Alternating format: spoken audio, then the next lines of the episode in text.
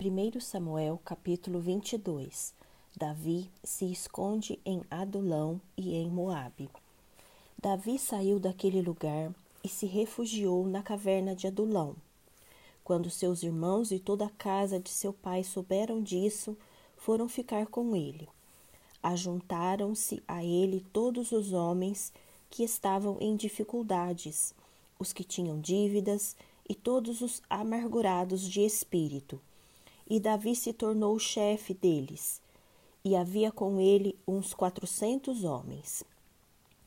Daquele lugar Davi foi a Mispa, em Moabe, e disse ao rei de Moabe: Deixe que meu pai e minha mãe fiquem com vocês, até que eu saiba o que Deus vai fazer de mim.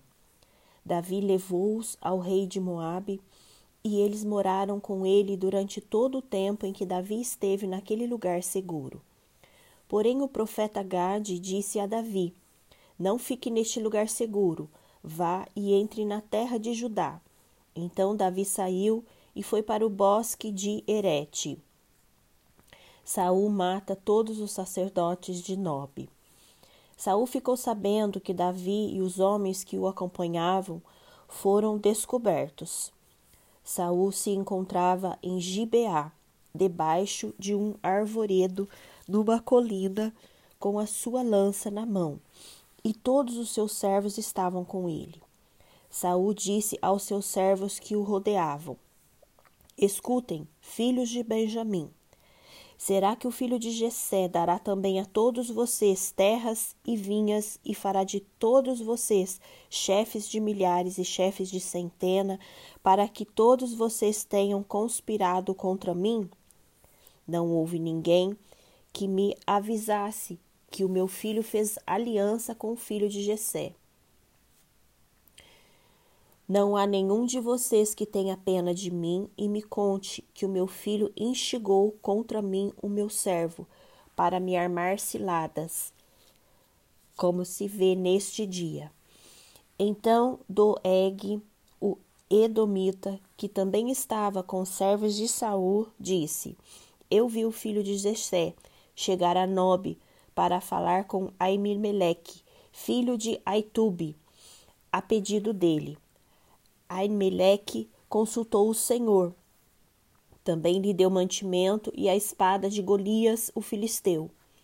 Então o rei mandou chamar o sacerdote Aimeleque, filho de Aitube, e toda a casa de seu pai, a saber, os sacerdotes que estavam em Nobe. E todos eles vieram ao rei. Saul disse: Escute, filho de Aitube.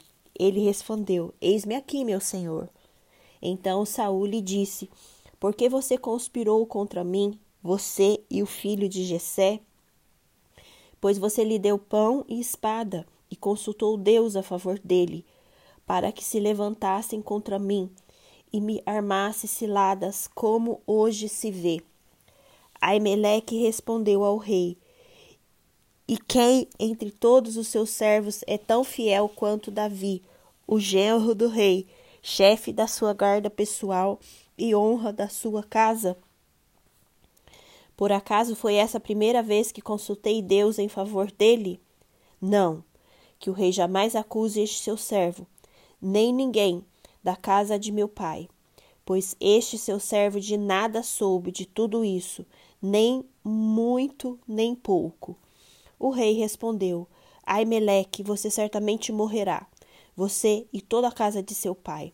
Então o rei disse aos guardas que o rodeavam: Voltem-se e matem os sacerdotes do Senhor, porque também estão de mão dadas com Davi, e porque souberam que fugiu e não me disseram nada. Porém os servos do rei não quiseram estender as mãos contra os sacerdotes do Senhor. Então o rei disse a Doeg: Volte-se você e mate os sacerdotes. Então Doeg, o Edomita, se voltou e investiu contra os sacerdotes. Naquele dia ele matou 85 homens que vestiam estola sacerdotal de linho. Também a Nobe, a cidade desses sacerdotes, passou a fio de espada. Matou homens e mulheres, meninos e crianças de peito, pois jumentos e ovelhas. Abiatar refugia-se com Davi. Porém os filhos de Aimeleque, filho de Aitube, um só, cujo nome era Abiatar, se salvou e fugiu para Davi. Abiatar anunciou a Davi que Saul tinha matado os sacerdotes do Senhor. Então Davi disse a Abiatar: naquele dia, quando vi que Doeg, o Edomita, estava ali, eu sabia que ele não deixaria de contar tudo a Saul.